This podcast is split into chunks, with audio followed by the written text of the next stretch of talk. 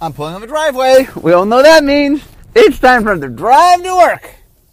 And today, I'm going to talk about something that if it didn't exist, I would not be making magic today. So today, I'm going to talk about magic the puzzling. So for those that have no idea what I'm talking about, and some of you probably do, um, back in the day, my claim to fame was I was the puzzle guy. So let me walk through what magic the puzzling was uh, and it, how it played into the whole magic scene, if you will. So, um, I've, I've told the story, obviously. So, for those who listen to my podcasts uh, all the time, um, I know I have a habit of telling the same stories. Although, in my defense, this is like my 300 something podcast, and um, it's there's a lot of a lot of time to fill. So I, I, try to give new twists on the stories when I repeat them. But yes, I, I do know that there are some uh, some repetition. And today I'll be talking about some stuff that you've heard before, but I'm trying to get some vantage points so you understand the story a little bit different than how you heard before. So, uh, I often talk about how I started in magic. So this has to do with today, the magic of the puzzling. So what happened was in the winter of 1994. So magic came out in 1993 in the summer. I got involved in the late summer, uh, and I got really into magic. Really, I mean, really, I was I was hook, hook, line, sinker. I was very into magic. Um, and at the time, there was so little written about magic. It just was. I would, whenever I would find anything, you know, I would buy the tiniest of magazines because they'd have a little tiny article on magic. I was just starved for information on magic. So when I heard that they were going to start a magazine, that Wizards was making a magazine called The Duelist, I was really excited. And, the, and I remember when the first one came out, I in fact had a date I had a first date, like I wasn't blind date because I knew her, but I mean, it was a first date, and right before the first date, I had gone to the game store and bought the magazine, and I got to my date early, and I remember sitting in the car reading my magazine. I was early, I wasn't wasn't time for the date. I, I have a um, I have a little thing what I call over punctual. When I used to do stand up, I, I, had a little joke. So here's my joke for my stand up days. Um, so I'm uh, what you call over punctual. Um, for those that understand what that means, okay, you know how when there's a party, how there's a guy that comes like before the party begins who like helps move the furniture and put out the food? Yeah, I let that guy in. anyway, there's my uh, little stand up. See how often you get my stand routine. Um, okay, so um, I'm a little over punctual and uh, I was there early and I'd had the magazine, so I remember I remember just like going through and reading it, and I was so excited, like a whole magazine. And I never, I was lucky to have like an article on magic before. This is the entire magazine was dedicated to magic, and so I soaked it up. I read it. I read everything from cover to cover. Um, not all before the date, obviously, but but after the date, I just put it away have my date. Um, anyway, I uh, I read that thing from cover to cover multiple times, but it was missing something. It was just, it was a little I felt like it, it, didn't have a lot of content for the slightly more experienced player. It, it, was really good for an introductory. You've never played Magic before, but it's like, oh, I want something a little more, and I just felt it was missing something. So what I've been taught is, rather than just bemoan something, you know, be the change you want to see. So I um, went to a convention in Los Angeles, and there was a Wizards of the Coast booth. People from Wizards of the Coast were at the convention. One of which was Steve Bishop. So Steve Bishop, I've talked about Steve Bishop before. Um, he was the head of what at the time was called events, um, would later go on and become organized play. Now, at, at, the time, events was a couple people. I think it was Steve and maybe two or three other people. It, it wasn't very big. We weren't doing a lot of stuff. We had, they had just just started sanctioning, um, and so it was super early in the days. Uh, I mean, obviously, organized play would go on to be a giant department of Wizards. At the time, it was a little tiny part. Um, but anyway. Uh, Steve Fish was there. Might have been other people there. So early on in, in Wizards' uh, career, or whatever life cycle, you know, in Wizards' existence, um, they had a philosophy in the early days of they would just go to every convention. Um, now this is when Magic was still, you know, they were still, I don't know, broadening markets. But anyway, the idea was they just went. Somebody went to almost every convention. There was a convention, a game convention somewhere in the United States, and often places in Europe and other places. Somebody from Wizards was going to be there. Um, in the early days, we did a lot of conventions. In fact, I did a lot of conventions when I once I started working there. Um, so there was, I mean, it wasn't a giant booth or anything, but there was a little booth set up. Steve Bishop was there, and so I went and talked to him. And oh, so here's what happened: is I said, okay, the magazine does not have advanced content. Well, what what is advanced content? What what would I want to see? And I came up with the idea. So, in for those that aren't familiar with puzzles, I'm, I'm a big puzzle fan. Uh, I've, I've, been a puzzle fan since a small boy. Um, and there are a lot of uh, chess is the most famous example, but there's bridge puzzles and the idea of in-game puzzles, where it's a game, you have a puzzle, and it's like, okay, you know, checkmate in four moves, or uh, you know, you have a hand. What's the right bid on the hand? You know, the idea where you're sort of mid-game and you're solving something. Um, and I loved the idea. I knew, for example, if I was going to do a puzzle for the duelist, it had to involve magic cards, right? Why? Why had it have involved magic? Why would they? You know. Um, and so I love the idea of a puzzle, a mid-game puzzle. What if you had to solve what was going on? Um, and so what I did was I tried to figure out. I mean, my, the original puzzles I made, I think I made um, three puzzles to demo. Um, I think it's three. It was two or three. Um, I made them to demo, and at the time, I did not have the advanced technology. I mean, I'll talk a little bit about how I made the puzzles, but uh, in the early days, I used to um, just write it on a piece of paper. You know, I literally would write it out. Um, in fact, that's why I submitted. I think was written out. It might have been on graph paper or something. But um, oh, oh, here's a question people ask me all the time. I'm going to answer it right now, which is in my puzzles, land was in front of um, the creatures and spells. I had creature spells in the back and land in the front. What's going on? Uh, the answer is that is how I played when I first started playing Magic. The person who taught me how to play Magic taught me that's how you set the cards up. Um, and there's no picture in the rule book that contradicted that, so I believed him. Um, I think his rationale was it made like a division. So like my creatures are here and your creatures are there, and our lands are kind of like the wall in between our creatures. I, so anyway, if you wonder why, that is why. Um, it also, uh, I don't know. Uh, I mean, that's the real reason why. I mean, it, it, from a puzzle standpoint, it is nice in that it weighted the things at the top and the bottom. There's some nice puzzle things about it, but the reality is, why did I do that? I did that because that's how I played at the time. Um, also, for those who want to hear how geeky I was in my early days, uh, when I first started playing Magic, I did this thing where I didn't tap cards. I would use counters and use counters to represent that they were tapped. Um, now, remember back in the early days of Magic, there, there weren't as many um, counters on cards. I mean, I had dice to, to, to count as counters on cards. Um, but anyway, and I had a playmat. I had a playmat um, back when not a lot of people had playmats. I actually um, there's these people who in San Francisco, uh, Kalsa Brain Games, I think was their name and they made this playmat that was really cool that I liked. And uh, I um, remember I got I, I got artists to sign. I don't know. I had a cool mat for a while, but uh, it was something that at the time when I had it, it wasn't very familiar to have a playmat. Um, now it's obviously pretty familiar, but at the time it wasn't. And everyone's like, "Oh, that's, that's what's interesting. What are you doing?" Um, so I had my little playmat. I had my little counters. Anyway, uh, with my little land in front of my spell. Um, okay, so um, I was trying to I like the idea of doing a puzzle. I, I like puzzles, and I felt like, oh, it required you to solve it, required you to know something, required you to sort of work your way through it. Um, so I made f- three puzzles, I believe, and I did I give them to Steve Bishop? No, I think Steve Bishop told me the name. Uh, Catherine Haynes was the editor of the Duelist at the time, um, and I think I mailed them to Catherine. Uh, and I was really excited, and I mailed them.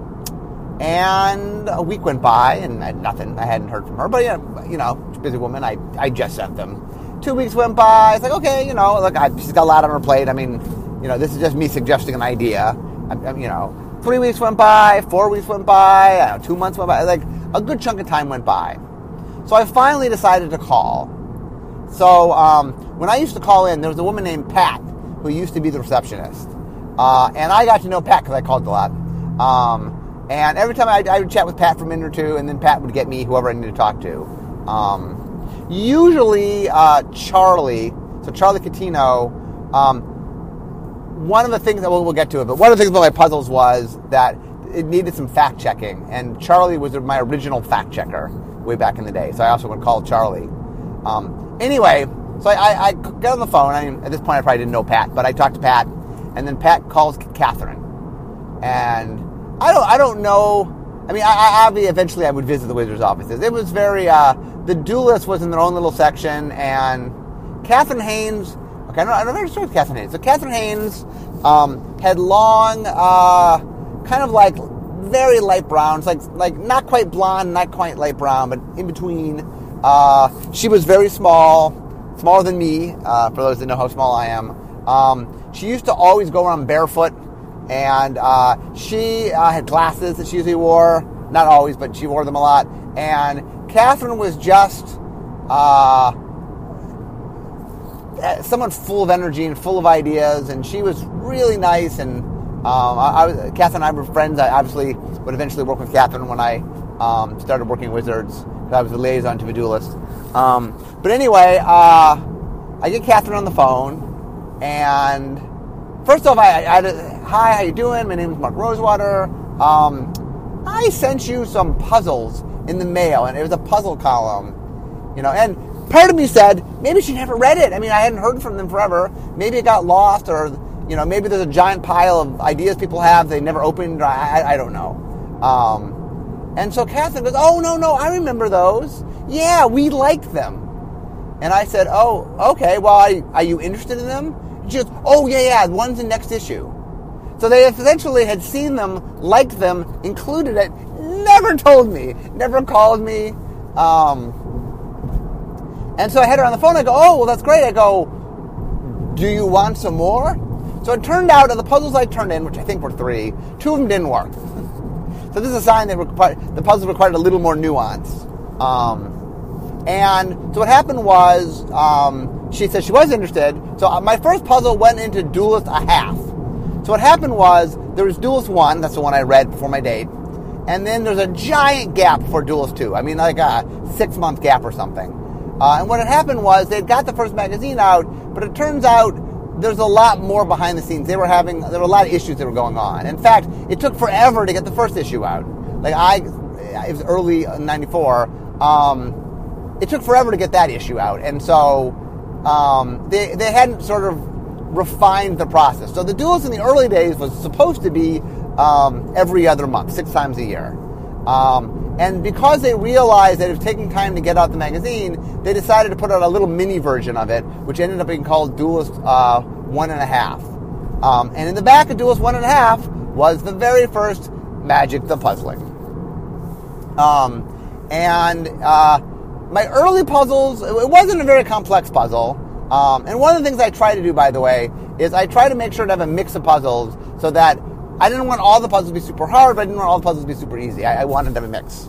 Um, the other thing, by, in general, by the way, I was trying to make sure they were solvable, so I didn't do super hard ones in the magazine. Um, but what happened is they became so popular. Um, there was a there was a newsletter called the Duelist Convocation newsletter. The Duelist Convocation would later become the Duelist Convocation International, which would become the DCI. That's what DCI stands for. Um, but then they, they, they, went KFC with it, and they stopped telling you what it meant.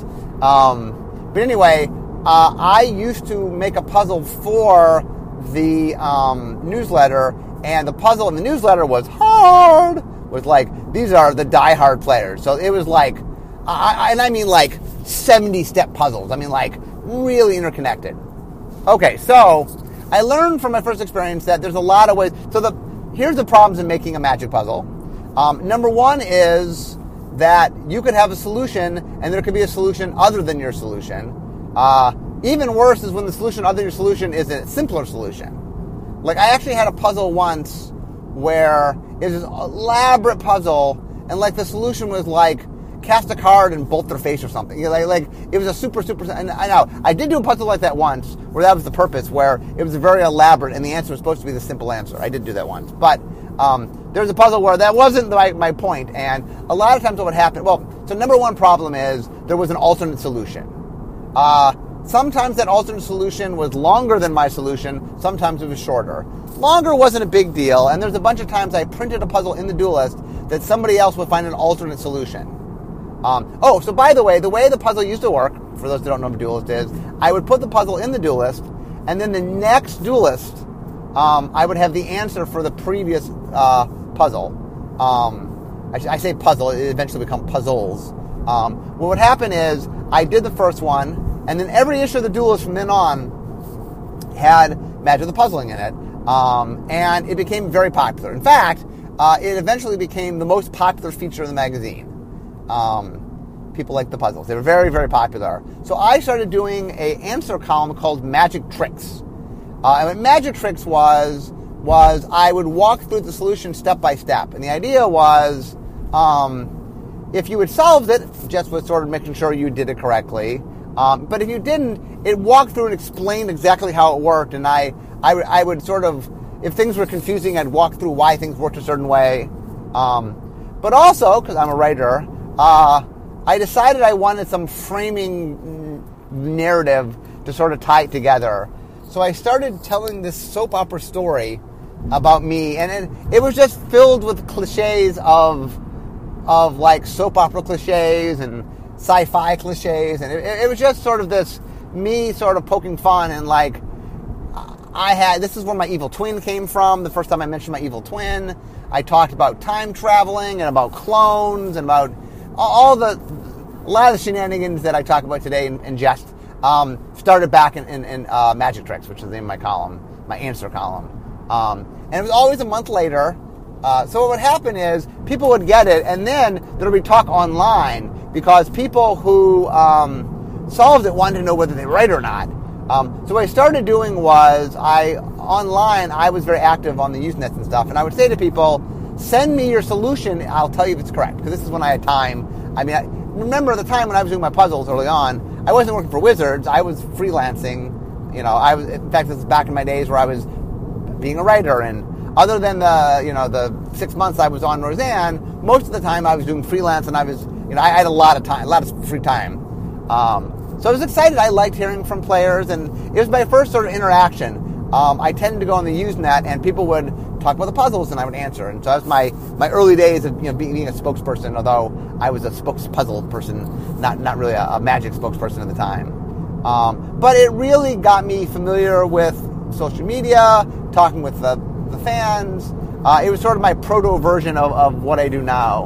Um, but anyway, I so the puzzle started out with one puzzle, and then um, it was really popular. So Catherine said, "Could we do two puzzles?" So I started doing two puzzles, and then it was really popular that we said three puzzles. But I said, "Oh, I'm gonna do a third puzzle. Let me do something that's untraditional." So when I did the third puzzles, I would do um, various magic puzzles that weren't always the in-game puzzles. So I always the, the way it would work is but once I got to three, is I would have an easier puzzle, a harder puzzle, although not as hard as the Duelist Convocation puzzles, and then I would have a non, like a, a magic puzzle, but that had was more about maybe it was about recognizing. You know, I, I do um, eyeball benders with magic art. Can you figure out what art this is from? Or I I would do a logic problem, or I would do other kinds of puzzles with magic, um, and so I would mix it up.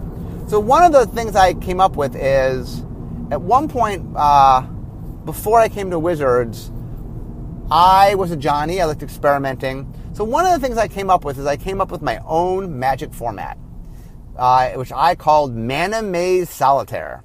For those that, uh, so I talked about this in the Duelist. There wrote an article about this, and then I ended up doing a lot of puzzles with it. What it was was it's a way to play solitaire with magic cards, um, and really in a nutshell, the idea essentially was that you would make a deck, and you knew the rules when you made the deck. So you, you would make a deck specifically for this function. The way it worked was um, you would put mana in your deck. Uh, whenever you had a permanent, if you activated or tapped the permanent, um, you it would disappear. Like you would lay out a grid. Uh, uh, there's different size grids, but imagine like eight by eight. I think was a very common grid. We have 64 cards. Um, you would lay out a grid and then the idea was to get rid of all the cards, like in solitaire. And the way it worked was spells, um, sorry, permanents would disappear whenever you tapped them or activated them. And um, spells, you had instant sorceries you had to cast to get rid of them. Uh, so the idea is I would put a lot of mana sources and things. And so some of the ways you get rid of cards is they produce mana and they go away. Uh, and then you would use the mana to do spells, and, and there were things like creatures and stuff in which sometimes you had to use the spell to get rid of it. Oh, if the permanent um, either was you activated or tapped or um, was destroyed, it went away. So part of it was like producing mana and then getting to spells and then finding ways to get rid of different um, permanents. I mean, clearly if the permanent didn't have the way to uh, tap or have some activation, there's no way to get rid of it. Then you had to externally get rid of it um, with other spells. Anyway, I used to make a lot of mana maze solitaire puzzles. Um, for those that are unaware, uh, and, and, really, if you if you like the idea of solitaire magic, it was a fun variant. It was a fun sol- solitaire variant. It's different. It's very different from a lot of other solitaire. I mean, you are playing magic in the sense that you are casting spells and you're caring about creatures and things, but in a really different context. So um, I think we put the rules online. I think if you look Mana Maze Solitaire, I think you can find it. Um, anyway, it was I, I, know. I was proud of it. I made it way back in the day. So I, I used to do a lot of Mana Maze Solitaire puzzles. That was probably after my in-game puzzles, the most common puzzles I did. Um, but I did a lot of trivia-ish puzzles, a lot of like different kinds of puzzles. Um, so then, um, and this is all this is all happening while I'm still I haven't started to work for Wizards yet. The puzzles really took off. Um, and in fact, when I flew myself to Gen Con in the summer of 90, 94, 4, um, it a lot of it was the puzzles had started to take off. Um, actually, maybe my t- it's funny as I think about things. Um, the puzzles must have taken off pretty quickly. I might have gotten into three puzzles in the summer of '94, but I got up probably to two puzzles pretty quickly. Um, and when I flew to um, to Gen Con to talk to Catherine to get to do more with the duelist, um, I already was known as the puzzle guy. That's kind of like that was my first notoriety in the magic scene. Like my first sort of little magic celebrity was I was the puzzle guy. Um, in fact, when I introduced myself uh, to like sort of hardcore magic players, they go, "You're the puzzle guy." I'm like, "Yeah, I'm the puzzle guy." Um, so anyway, uh, the puzzles become became popular enough um, that at some point in '95, in early '95, Catherine called me up and said, "We want to make." Um, a book. We want to make a Magic the Puzzling book. And I was excited. I'd never made a book. Um, but it required me making a hundred puzzles, which was quite the ask. Remember, I was working on a bi-monthly magazine in which I had to make two puzzles. Um, and maybe I, I, started making the kind of the duelist Convocation puzzles. So maybe I was making three puzzles once a month, once every other month. So I was averaging, you know, one and a half, two puzzles a month, maybe.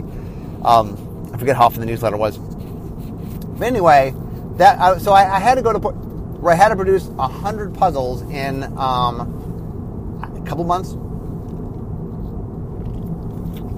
Um, and so what happened was Charlie was my contact for the book, and then my two my two puzzle uh, they had to get two people to proof my puzzles because my puzzles are real hard. Um, oh, I didn't really get into I'll, get in a second. So, just, just as a little side note, the two people that proofed my puzzles were Beth Moursund, that would go on to be one of the, rules, the rules manager, and uh, Chris Page, who was one of the designers for the um, the East Coast designers that did um, Antiquities and Fallen Empires and Ice Age and Alliances. Um, anyway, uh, so one of the things that would happen was um, my puzzles were required. Oh, oh, this is how I met Mike Ryan. So, for those who know my stories, that know that Mike Ryan was the person who I pitched the Weatherlight Saga with, who has become a good friend of mine. Um, he actually was my first contact. He edited my puzzles. So Mike was an editor at Wizards, and so what would happen is um, Catherine would make use of editors to do editing on the puzzles. And so Mike picked my puzzles, my my puzzles, my answer column to edit because dun dun dun dun dun I wrote pretty well and wasn't much, didn't require much editing. Like he figured out pretty quickly that I was pretty consistent and like it just didn't require a lot of editing. So he chose to do um, my columns and my answer column because it was actually e- easy work for him. I think um, I don't know whether or not it was a freelance gig for him or whether it was part of his job. I forget. But anyway, um, so I met Michael, and so I would call Michael up, and he would walk through to make sure that like because I would write the originally I would write the puzzles up by hand, and then eventually I started using a graphic program to write them out. Um, and it's funny because I, I, what I used to do is I would make little cards, I'd cut them out, and then I would I would test the puzzles, um, or sometimes I would write them on paper, and then I would once again I would cover them with counters as they got used, used up, or destroyed. Um, but anyway, one of the things that happened is that uh, there were mistakes that would happen, and for the longest time, what would happen is remember, I would make the puzzle, and then there was a month before I had to write the answer column. And so, and remember, I went on the Usenet had people turn in their answers.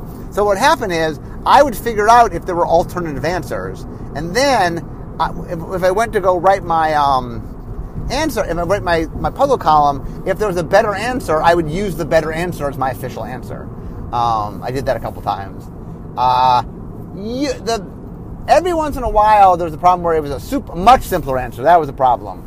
Um, but anyway, uh, there was one time when the puzzle actually wasn't solved. My, uh, I remember that my, I always named my opponent. My opponent was Skaff, someone I worked with, Skaff Elias, and Skaff was the one puzzle I made in the duelist that didn't work. Um, so anyway, my great shame, the one puzzle that didn't work. Um, so anyway, people always ask how I made the puzzles. So I'll give you the super secret, the secret of making magic puzzles.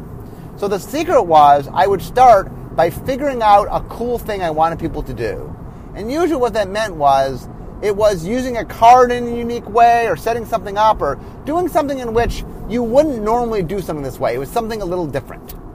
Um, and then I would start that, that as my center of my puzzle. I'd say, okay, I think it's neat that normally card X does effect one, but I'm going to do effect two. I'm going to use it in a way you're not expecting me to use. That's usually how I would start. I would have some sort of neat little trick, uh, and then I would build around it. So let's say I wanted to do something, and I'm like, oh, well, you know, instead of drawing cards, you're decking your opponent, whatever. I mean, that's a very simplistic version, but um, and I would figure out what it was, and then I would start figuring out how do I build the parameters. Because one of the things about the puzzles that I enjoyed was I wanted you to figure out how best to do it, and so I needed branching paths, meaning I needed you to, I needed to give you viable ways of how maybe the solution was. Uh, because if the only solution was the, the correct solution, even if it's obscure, well, then you would just, you'd find it. So what I had to do is I would start from my solution and work backwards. Meaning, okay, I know you have to do this, and then I would start figuring out other possibilities of things people might do, and I'd, I'd branch it.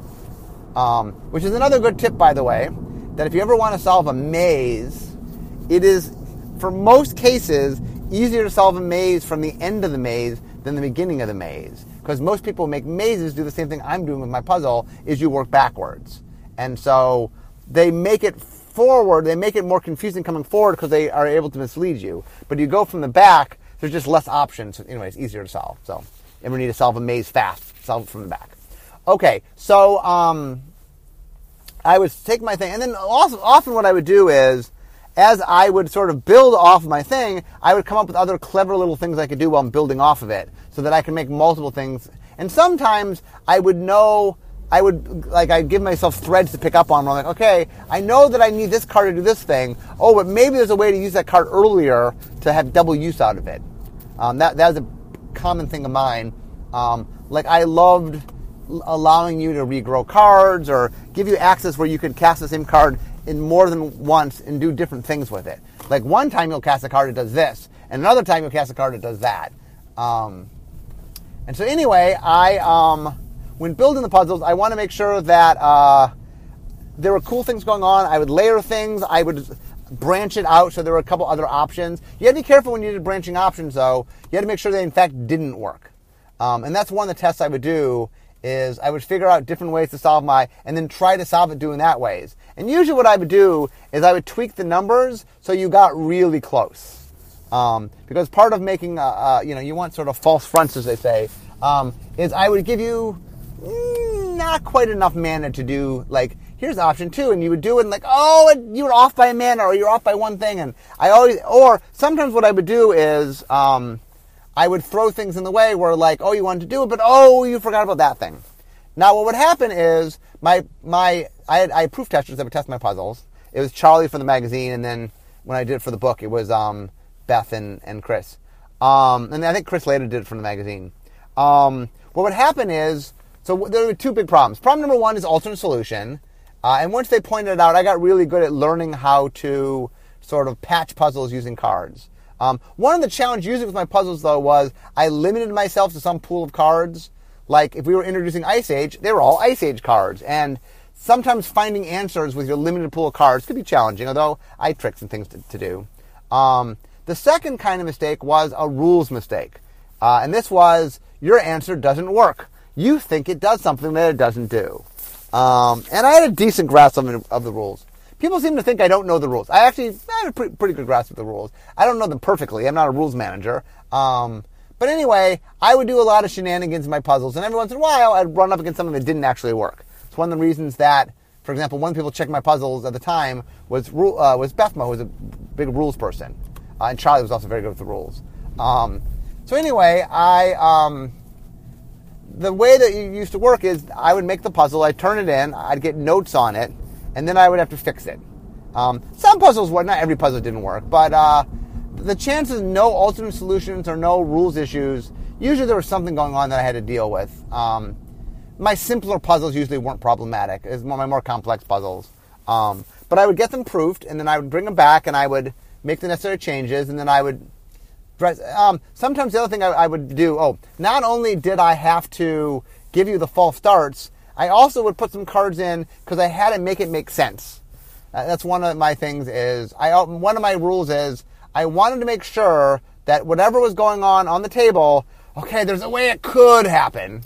It didn't have to be likely, but had to be possible.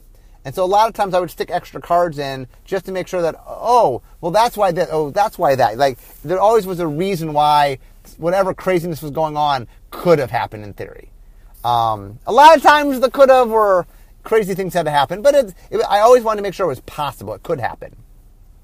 Um, and a lot of times in my description, I would set up kind of how you got where you got. So I would explain a little bit, you know, well, you're in a weird situation. This is happening, you know. Um, usually my goal in the puzzles, by the way, was to win. That's the most common, like, okay, win, the, win this turn. That was the most common thing. Every once in a while, I would do win over multiple turns. Oh, it required something, so I understood what my, what my opponent was going to draw. So it, it was open-ended, an open-ended puzzle.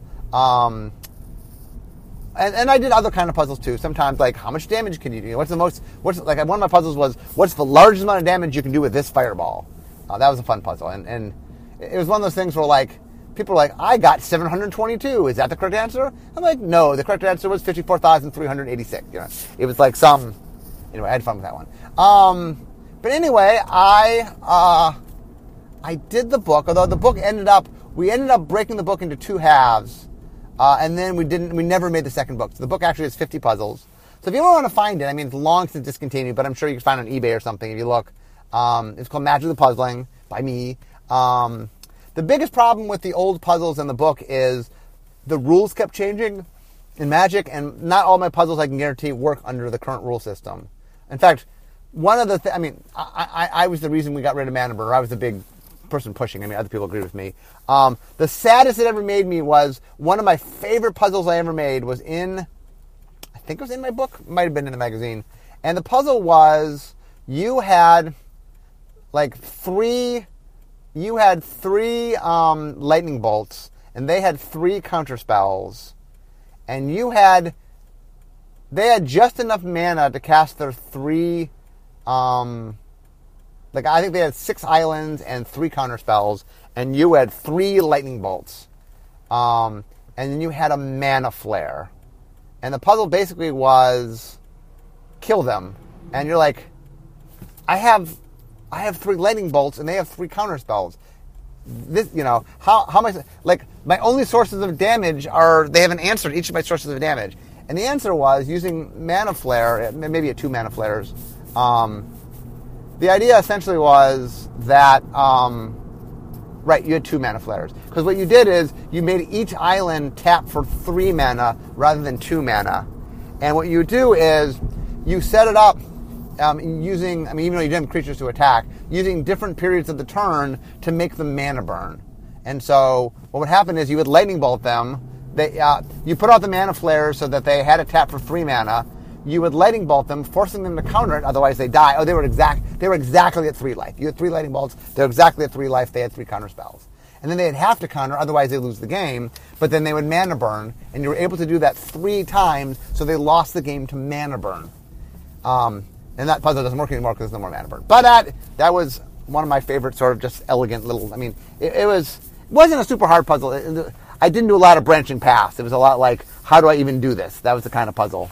Um, but anyway, uh, the puzzle, like I said, I, I think that a lot of my getting in good with Kathryn was the fact that puzzles were really successful, and that when I went to talk to her, I had a lot of equity as being the puzzle guy, which I, I, I definitely think I don't know helped a little bit. Um, and the puzzles also, is through the puzzles. I, I first met Richard Garfield. He was a big fan of the puzzles. He loves puzzles in general. Obviously, he loves magic. So he was he really liked the puzzles. So when I first met Richard, like I wasn't just some stranger. I was like I was the puzzle guy, and he was you know oh you're the puzzle guy you know and um, it, it, did a lot to open doors for me. It's how I met Charlie Catino, obviously, how I met Mike Ryan. Um, a lot of people that were going, I've become very good friends with. Uh, like I met through the puzzles, and it really was this interesting intro into sort of uh, wizards and the world of magic. Um, but anyway, uh, I haven't made. It's funny. People ask me about puzzles all the time. Can I make more puzzles? I made one or two puzzles when back when um, uh, Duels of the Planeswalkers made puzzles. I made a few there. Uh, people always ask from time to time to make a new puzzle. The real problem is they take a long time to make. Um, probably if I, I you know, I'm, I'm, sure I'm a little rusty on puzzle making, but I'm sure it'll come back to me. I did make a, I didn't make hundreds of puzzles. Um, but uh, it is, it was fun. It was, it, it was definitely a neat part of my experience, and I, I like that there's a little time in my life I was the puzzle guy. So anyway, I hope you guys enjoy my little jaunt through early magic. A very tiny niche of magic, a little niche of my past. But uh, and that, my friends, is all probably more than you want to know about magic the puzzling. So anyway, I'm in my parking space, so we all know what that means. Instead of talking magic, it's time for me to be making magic. Thanks for listening today, guys.